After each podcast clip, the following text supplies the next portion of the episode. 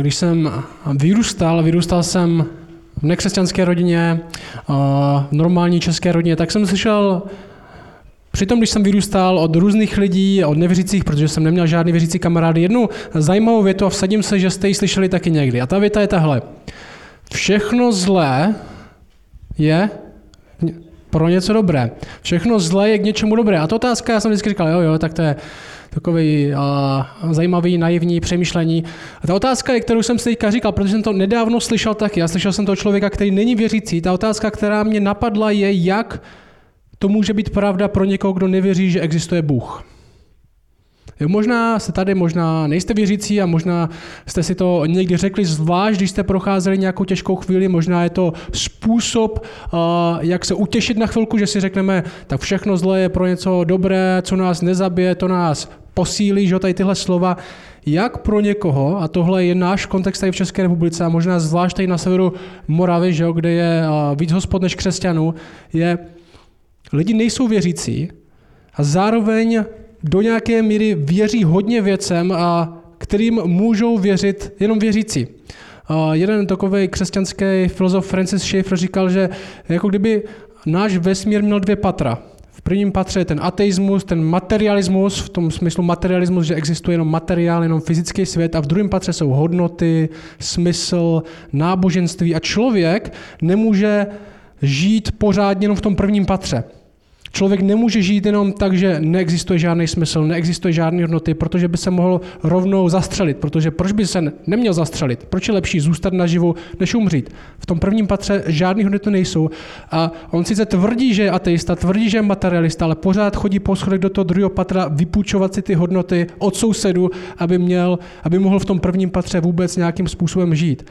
Jak všechno zlé může být pro cokoliv dobré, když je člověk jenom výsledek nějakého biologického slepého procesu. Vesmír nemá žádný vyšší smysl, není zdrojem hodnot ani dobra a zla a za nějaký čas slunci dojde vodík, exploduje a naše sluneční soustava skončí. Jo, tohle je realita naší sluneční soustavy, jestli se toho lidi ještě vůbec dožijou, je, že slunce vybuchne, žádná planeta naší sluneční soustavy nezbyde. Někdo, kdo by se ptal, někdo, koho by zajímalo, jestli tady někdy někdo něco dobrého dělal pro nějaký smysl, jestli tady někdo recykloval odpad, jestli se tady někdo snažil o mír, jestli se tady někdo snažil o válku, nic než jenom nezájem zůstane. A v té velikosti vesmíru a věku vesmíru lidstvo nebude ani tečka. Tak tam můj veselý úvod. Uh, novoroční bohoslužba pro nás. Uh, Většinou každý rok na kostelínách se snažím dát nějakou, uh, mluvit o něčem, o čem by měl být rok 2024. O čem by to mělo být, co speciálního možná, na co se soustředit, o čem chceme, aby následující rok bylo, o čem chceme, aby naše křesťanství bylo. A ta otázka dneska je, co unikátního, jestli něco, co unikátního křesťanství přináší do našeho života. Co jako křesťan mám k dispozici a okolí to nemá. A když jsem nebyl křesťan, tak jsem myslel, že křesťanství maximálně přinese, že budu vypadat jako hlupák, a budu se muset zbavit své inteligence a církev mě obere o peníze. Naštěstí to není pravda, kromě toho prvního. A budete vypadat jako hlupák, že když se stanete křesťanama, to, to je prostě to je součástí té smlouvy. A ale všechno zlé je pro něco dobré, není pravda ve světě, kde není Bůh, kde není plán, kde není smysl. A nemá smysl hledat smysl. Zítra tě srazí autobus a je úplně jedno, co jsi dělal, na čem ti záleželo a pro co zpracoval. A jak můžeme, otázka, jak můžeme být lidmi, jak můžeme být lidmi, následujícího lidmi, kteří víc vnímají to, co se jim děje, a vidí zatím smysl. Protože co křesťaní máme k dispozici je, že my nevěříme, že za, za tímhle vším nikdo není. My nevěříme, že to, proč, tu tady, to tady, proč tady jsme, je nesmyslný. My věříme, že stvoření, vesmír, dokonce i my, náš život má smysl a to, co se nám děje, má smysl. A jak můžeme mít lidmi, kteří tohle vidí? Kteří vidí i možná denní bitvy, které prožíváme, i těžké chvíle, které prožíváme. Někteří z vás v nich jste možná dnes, tenhle týden, tenhle měsíc, hodně z vás se dívá na následující rok, čeká, čeká jenom, kdy vám přijdou účty za elektřinu, nebo za plyn, nebo za tohle. Jak můžeme být lidmi, kteří prožíváme naše denní bitvy a víme tom hloubku význam, který lze najít, když se zastavíme a budeme poslouchat. Když se otočíme od toho, co chce svět od nás a otočíme se k tomu, kdo chce nás. Já jsem si dneska vybral text, který, kterým jsem už asi půl roku přemýšlel a který se mi zdá tenhle postoj, který můžeme my jako silní křesťani mít, hezky ilustruje. A tohle je úplně začátek dopisu, druhého dopisu, ve skutečnosti třetího, první nemáme. V Biblii je první korinským, druhý korinským, ve skutečnosti je první korinským, druhým korinským, druhý korinským je třetím korinským, to je taková vsuvka. Každopádně Apoštol Pavel píše mladé církvi, mladé církvi do Korintu, úplně takové divoké církvi. A tohle je začátek, kterým říká, tohle verš 3, si máte Bible, buletiny, na obrazovce to bude určitě. Tohle je verš 3. On říká, Tohle jeho pozdrav je to začátek jeho, jeho, jeho intra a on řekne následující. Požehnaný Bůh a Otec našeho Pána Ježíše Krista, Otec milosedenství a Bůh čeho? Veškerého pozbuzení, který nás pozbuzuje v každém našem soužení, abychom i my mohli pozbuzovat ty, kteří jsou v jakémkoliv soužení tím pozbuzením, kterým Bůh pozbuzuje. Co tady Pavel říká? On říká zajímavou věc. Bůh pozbuzuje Pavla v jeho soužení. A já chci, abyste viděli, tohle, to, co Pavel prožívá, úplně možná není úplně to soužení, které prožíváme my.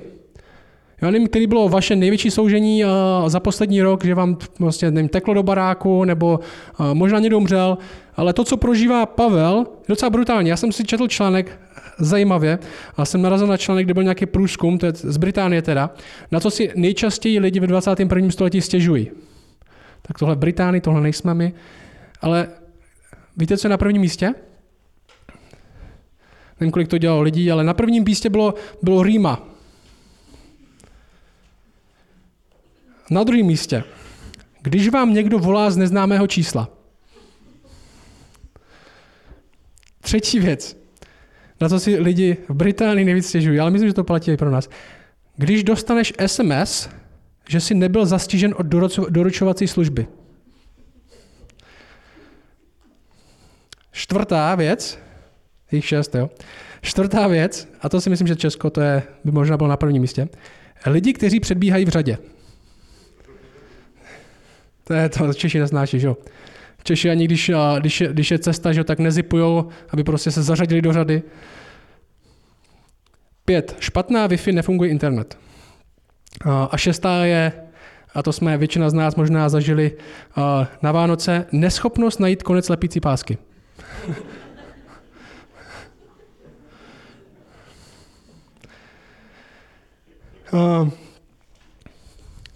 Pavel tohle nezažívá úplně, že jo?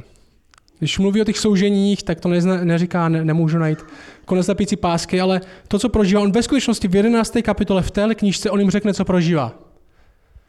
Je zajímavé, že jim to neřekne na začátku, tak čeká, čeká, čeká a nakonec v 11. kapitole řekne, co se mu děje, protože v Korintu, do Korintu chodí falešní učitelé, kteří se snaží nalákat ty korintiany, snaží se jim dát, snaží se jim dát falešné učení, snaží se to získat peníze.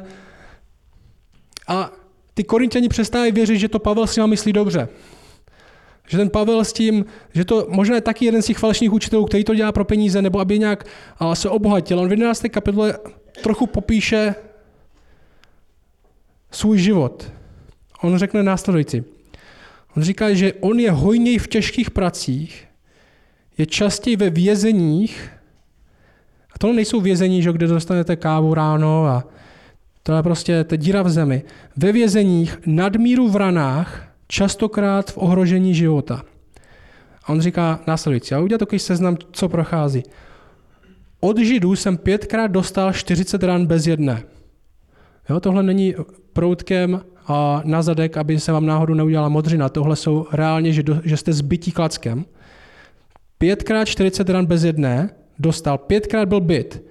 Třikrát jsem byl byt holý, jednou kamenován.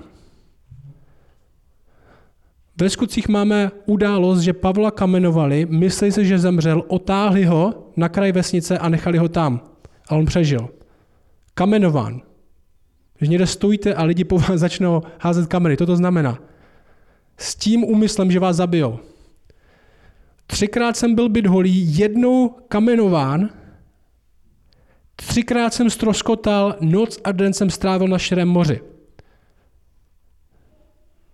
Já jsem byl jednou 150 metrů od břehu na lehátku na moři a to mi stačilo, abych ten nej, nejblíž jsem se dostal stroskotání.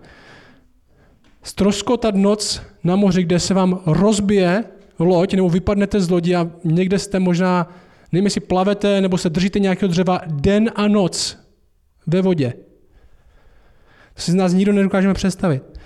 On říká, častokrát na cestách, v nebezpečích na řekách, v nebezpečí od lupičů, v nebezpečí od vlastního kmene, v nebezpečí od pohanů, v nebezpečí ve městě, v nebezpečí v pustině, v nebezpečí na moři, v nebezpečí mezi falešnými bratřími, v těžké práci a úsilí, často v nočních bděních, ohladu a žízni, často v postech, v zimě a nahotě.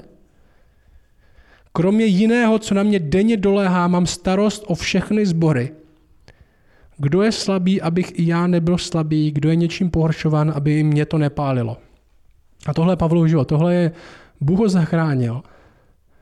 A předtím Pavel byl z bohaté rodiny, byl římský občan, což v té době byla velká pozice, měl lukrativní zaměstnání a Bůh ho zachránil a jeho život se nestal jednodušším. Ale paradoxně stal se daleko těžším, ale zároveň jak to začíná ta knížka ten Bůh, kterému jsem dal život, je Bůh veškerého pozbuzení a ve všech našich souženích nás pozbuzuje. A teďka víme, že ty jeho soužení nejsou nějaký malicherný souženíčka, ale jsou reální soužení. A jeden fundamentální základní rozdíl, který křesťané mají teďka k dispozici, je tenhle. Je i skrze to, co se jim děje, je i přes to, co se jim děje, možnost podívat se někam jinam než sám na sebe nebo sama na sebe jako na zdroj síly, naděje, pozbuzení nebo radosti. A to je velká věc.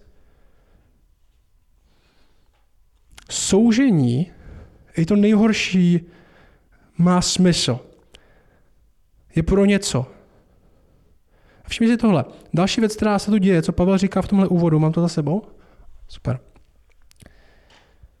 Pavel a jeho společníci zažívají skutečné soužení a v tom soužení je Bůh pozbuzuje, čerpají pozbuzení z něho. A zajímavá věc, co Pavel tady v tomhle textu řekne, je, jsme ve všech možných souženích Bohem pozbuzení. Proč? Abychom i my mohli stejným pozbuzením pozbuzovat vás. Neboli abychom mohli převzít to, jak Bůh s náma jedná i v těžkých chvílích a nějakým způsobem to přehodit na vás. Vzít to, co jsme zažili s Bohem, co jsme z toho soužení vytěžili a sdílet to s váma. Všimni si, ten, ten text říká, Pavel nepozbuzuje tak, že uh, projde těžkým obdobím a pak řekne svědectví, jak mu Bůh pomohl.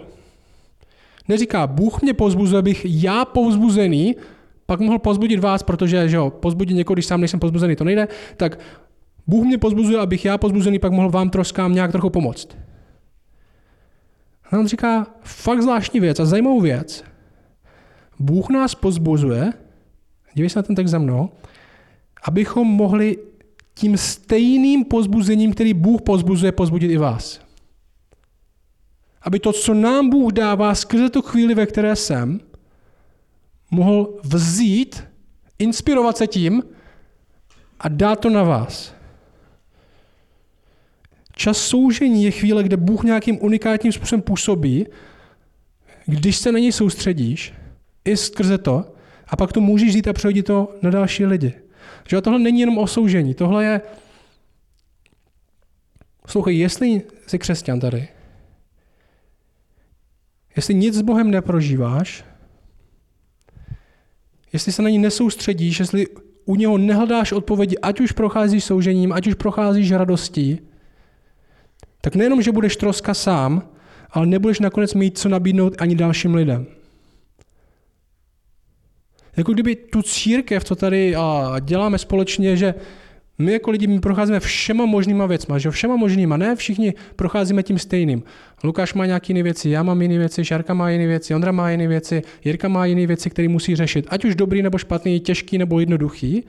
A kdyby ten text říkal ten způsob, jak těmahle věcma po, procházíte a kde čerpáte pro tu svou sílu, to pak Bůh bude působit nějakým způsobem, když k tomu budete mít otevřené oči.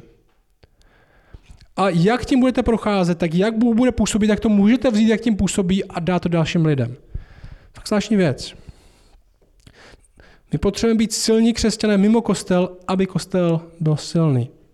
Že my říkáme často, že nechceme vytvořit na kostele jinak jenom nedělní křesťany. Lidi, kteří napasovali všechno své křesťanství do pár písniček v neděli a pána s mikrofonem. Ale aby jsme byli silní křesťané primárně venku, kde to, co předepisuje, jak bych se měl cítit, jak bych měl jednat, už nejsou jenom okolnosti, už nejsou jenom ostatní lidi, už není jenom svět. Ale orientace jak očí, tak srdce se mění k někomu, kdo dává naději uprostřed soužení. Kdy uprostřed mýho vítězství ukazuje, co je skutečné vítězství. Možná máte hodně věcí, co vám předepisuje, jak byste se měli cítit tenhle týden. Zítra je pondělí, úterý, máte věci, které máte nalajnované, co předepisuje to, co předepisuje, otázka pro tebe, můžeš přemýšlet na pár věcma, co předepisuje, jak by se směl cítit. Možná pro něk, hodně z vás to, kolik peněz musím vydělat. Kolik práce musím udělat. Pro hodně mladých lidí je, kým se musím stát. Co musím v životě dokázat, aby rodiče na mě byl hrdý, abych já si sám připadal úspěšný ve svých vlastních očích. Jak se na mě budou dívat ostatní lidi, kolik úkolů mi zbývá. Vám řeknu jednu věc. Já jsem, abyste viděli, jaký gangster jsem byl, když jsem malý. Um, já jsem nebyl hodný, já jsem nebyl hodný dítě. Že pro hodně z vás je to překvapení.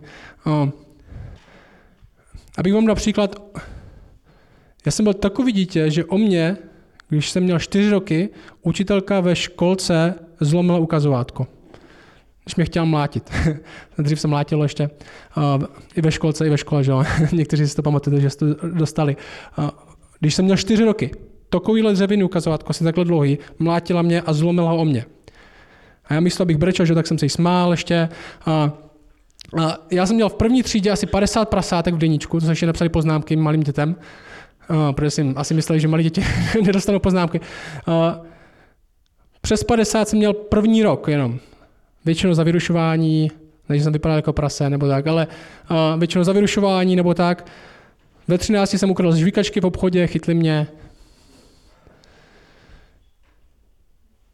Ale řeknu vám jednu věc. Když byly Vánoce, jo, to jsme teďka měli, když byly Vánoce, tak jsem byl ten nejslušnější člověk na světě.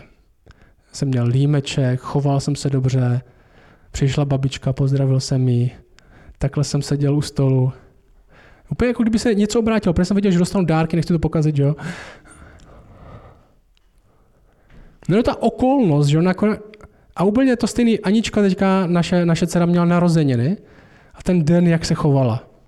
Kubíčku, nebo, ona se taková jako hodně často, ale taková ne, extra hodná.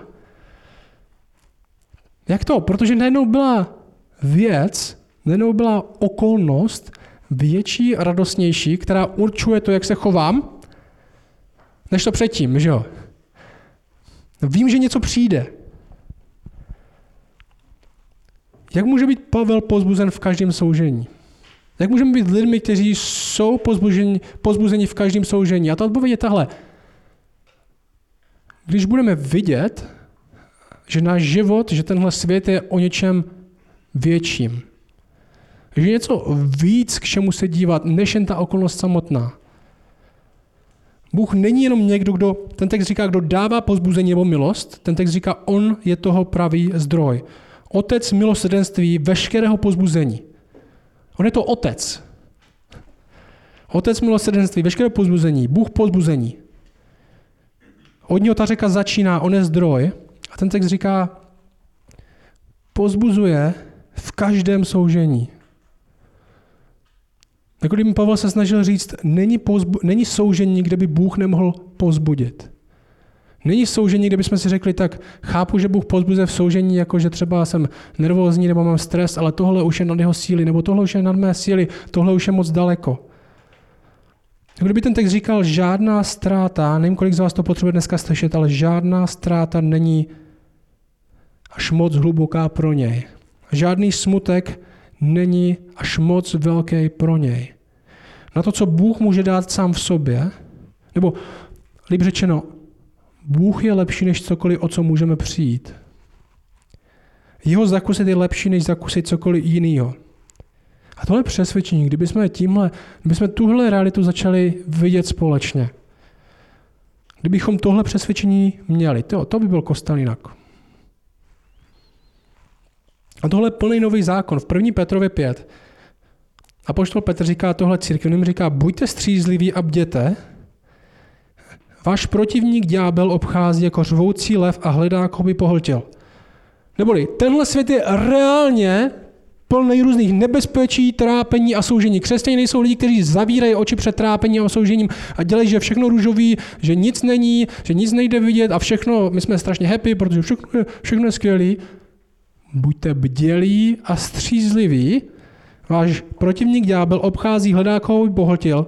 Postavte se proti němu, pevní ve víře, vědouce, že tatáž utrpení se naplní na vašem bratrstvu po celém světě a Bůh veškeré milosti, který vás povolal ke své věčné slávě v Kristu Ježíši, vás, když nakrátko snesete utrpení, sám zdokonalí, utvrdí, posílí, postaví na pevný základ.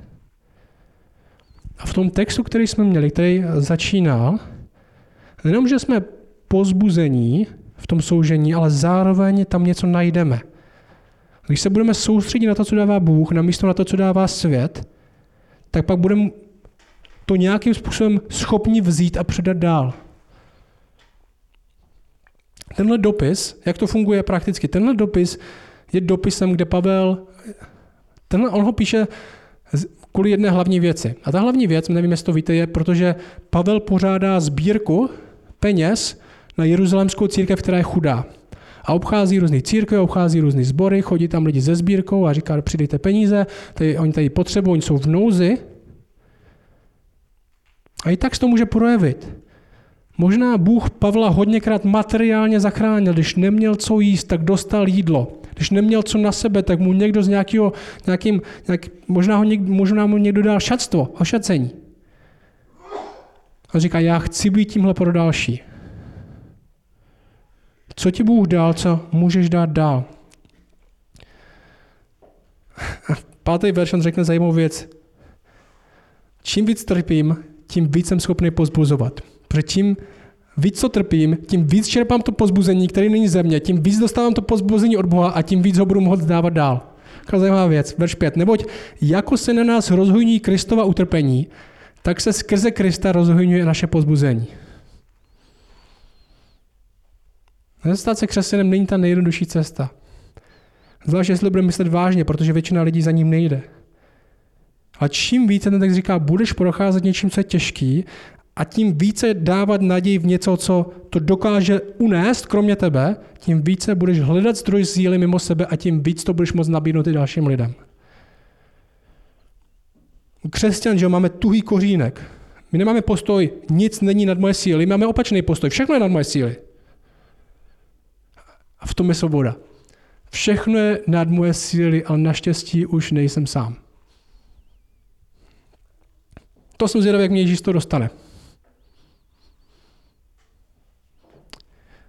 Verš 6.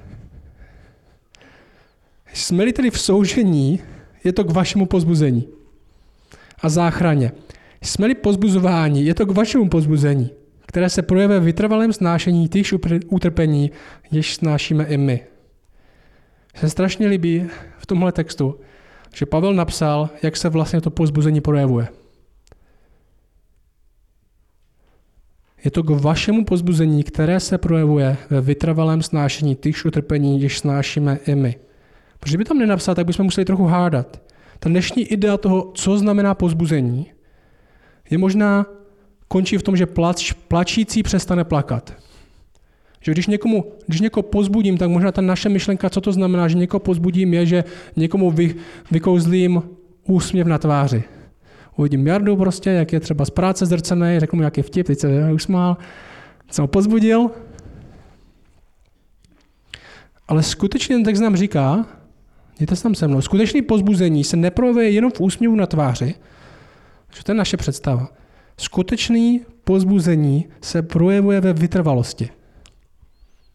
A to je zajímavá věc, zajímavý koncept. Skutečný pozbuzení se projevuje ve vytrvalosti. Neboli, když skutečně jsem pozbuzen, když zjistím a uvědomím si, že je tady něco, pro co se vyplatí vytrvat. Skutečně pozbuzen jsem, když zjistím, že je tady něco, pro co se vyplatí vytrvat. Je tu něco, pro co je lepší žít. To je skutečné pozbuzení. Pozbuzení není v lepším úsměvu, ale v lepším smyslu. Pozbuzení se neprojevuje ani ve změně podmínek, neprojevuje se tak, že zkoušky a utrpení skončí, ale on říká ve vytrvalém snášení utrpení. Jak se pozbuzení projevuje? Ne tak, že skončí ty vaše okolnosti, ne, že vám zmizí všechny ty těžké věci, kterých se bojíte, nebo ze kterých, máte, ze kterých jste nervózní, ale že jste schopni skrze ně vytrvale projít, protože máte něco najednou, pro co je lepší žít. Protože to, co vám nahánělo strach, už v tom porovnání, pro co žít, není tak velký. A to je skutečný pozbuzení. On řekne, verš 7, následující, naše naděje, pokud jde o vás, je pevná. Víme, že jako jste účastí utrpení, tak i pozbuzení.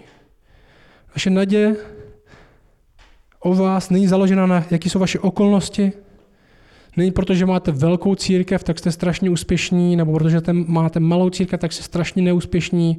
Není to na tom, protože jste zdraví, tak víme, že to v Korintu zvládáte, ale protože jste vytrvalí. Protože jste vytrvalí a všechny možné zkoušky, které na vás přicházejí, na vás přicházejí, ale vy procházíte skrze ně. Řekne 8, verš 8. Nechceme, bratři, verš 8, nechceme, bratři, abyste nevěděli o našem soužení, které nás potkalo v Ázii. Dolehlo na nás nadmíru těžce, nad naši sílu. Takže jsme si zoufali, až jsme pochybovali o svém životě. Chtěl bychom v tom viděli jednu věc a vzali si ji. Být zranitelní nevadí. Že apoštol Pavel je největší apoštol, vela apoštol, napsal nejvíc knížek Nového zákona, většinu Nového zákona. A my Češi si máme takovou věc, kde si spíš držíme lidi od těla, že jo. Já nevím, jak se to v rodině měli vy, ale u nás v rodině bylo těžké mluvit o těžkých věcech. Kdyby máma měla rakovinu, tak se možná o tom ani nedozvím, protože lepší to neříkat. On řekne verš 8, nechceme, bratři, abyste nevěděli o našem soužení. A dokonce je tak zranitelný, že řekne, že pochyboval o svém životě, že se bál, že umře, že, že nevěděl ani, jestli z tohohle výjde. V těžkých věcech moc nemluvíme, tváříme se, že nejsou, ale tak by to nemělo být. Nakonec to pozbuzení, které si jako lidi dáváme, není, že víme, že tenhle člověk je superman, že nemá žádné těžkosti, ale že možná má stejné těžkosti jako já a jde skrze ně projít.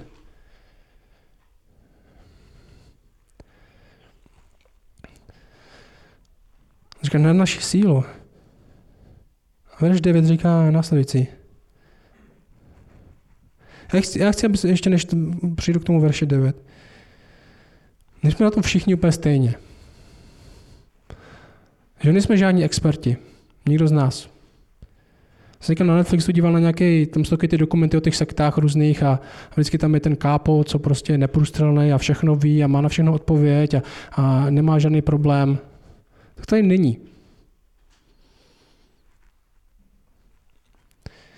Jestli to apoštol Pavel může přiznat, my to můžeme přiznat. A verš 9 říká, že pochybují, zoufají si, pochybují o svém životě. Verš 9, sami v sobě jsme měli, však měli ten rozsudek smrti. Abychom nespoléhali na sebe, ale na Boha, který křísí mrtvé. Víte, co říká Pavel?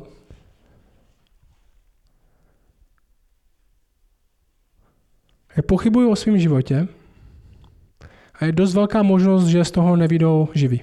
z té situace, ve které byli. Že umřou. Ale i ve tváří smrti ta jejich naděje nebyla jenom doufám, že mě Bůh z tohohle dostane. Z téhle, že neumřu. A ta naděje byla následující. Ta naše naděje není, že spolíháme na Boha, který nás dostane z každé situace, ale že spolíháme na Boha, který dokonce křísí mrtvé.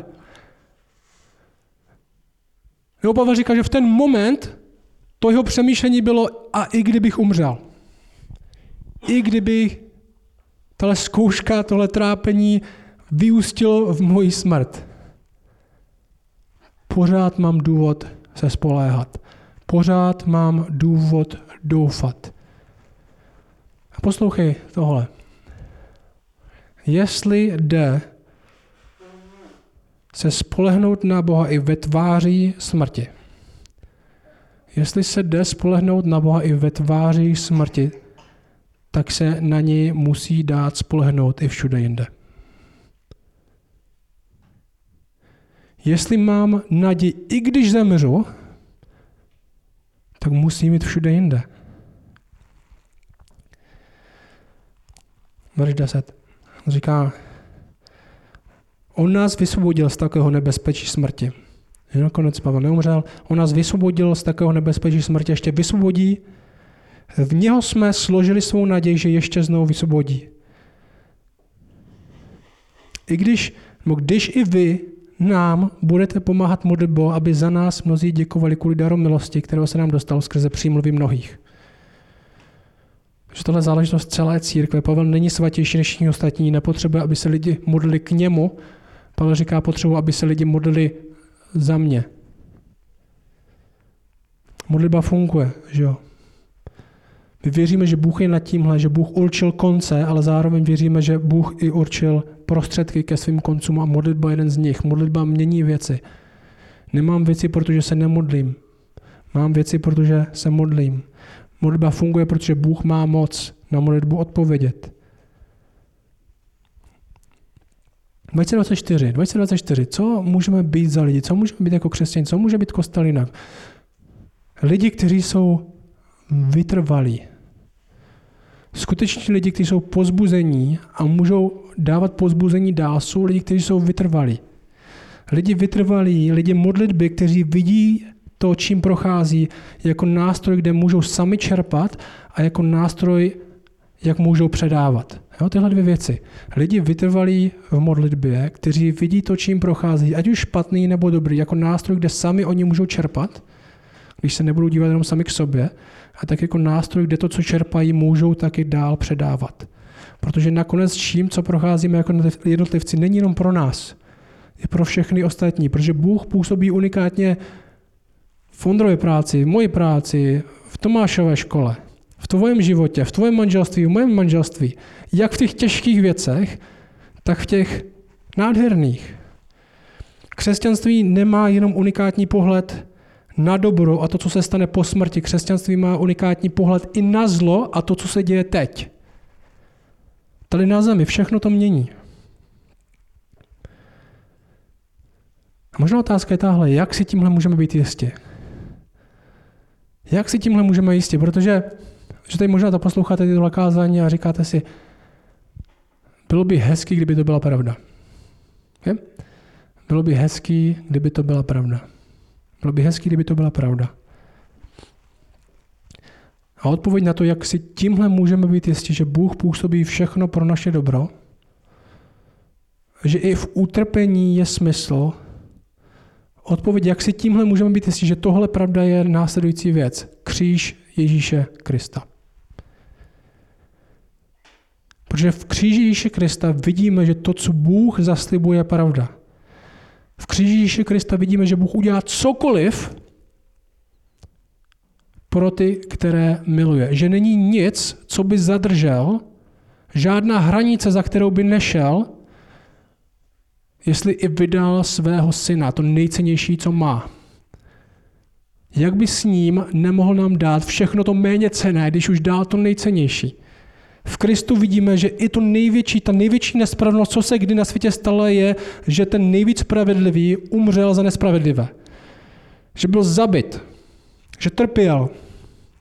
A jestli ta největší nespravedlnost, to největší zlo, co se kdy na téhle zemi stalo, mělo svůj smysl, mělo svůj důvod a nakonec i svůj slavný konec, proč by všechny ty podřadné věci, kterými procházíme my, to nemít neměli.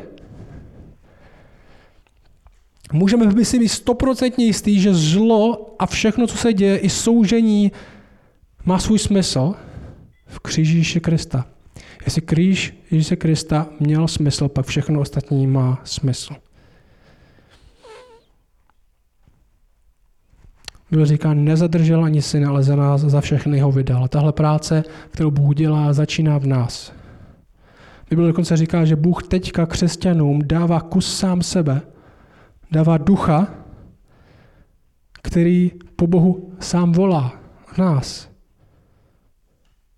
Zbozbuzení 2024 je, nechme ho volat. I v těch těžkých věcech, ale i v těch snadných nechme ho volat vytrvale v modlitbě uprostřed čehokoliv. Verš 20, taký skok v těch druhých korinským, stejná kapitola, verš 20. Říká následující, všechna boží zaslíbení, kolik jich jen je, všechno, co tahle knížka zaslibuje, jsou v něm v Kristu ano. Všechno, co Bůh zaslíbil, v Kristu naplnil, potvrdil, že to s váma skutečně myslí vážně. Proto také je skrze něho, skrze Krista řečeno Amen k slávě Bohu skrze nás. Ten, kdo nás upevňuje spolu s vámi v Kristu a pomazal nás, je Bůh. On nás také zapečetil a do našich srdcí dal ducha jako závdavek. On nám dal do našeho srdce něco, co po něm volá jako závdavek času, který ještě přijde v plnosti.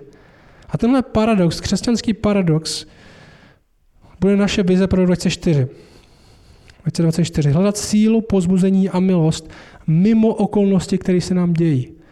Že už moje práce, už moje rodina, už všechny věci, které se mi stanou, ať už zlý nebo dobrý, už neurčují to, kdo jsem. Neurčuji, jestli mám naději nebo nemám. Neurčuji, jestli mám radost nebo nemám.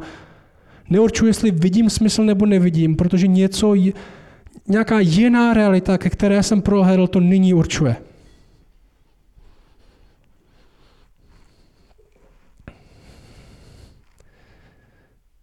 Takže i když všechno kolem mě by říká, že bych se měl nějak cítit, že bych měl někde hledat naději a radost, tak my se upneme k tomu, kdo ji skutečně dává. A kdo skrze Krista potvrdil, že ji dá.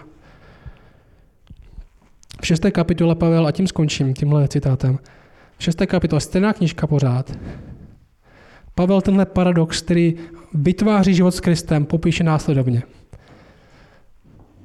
A poštol Pavel, a může v tom možná zkusit i najít sami sebe. On jim řekne následující.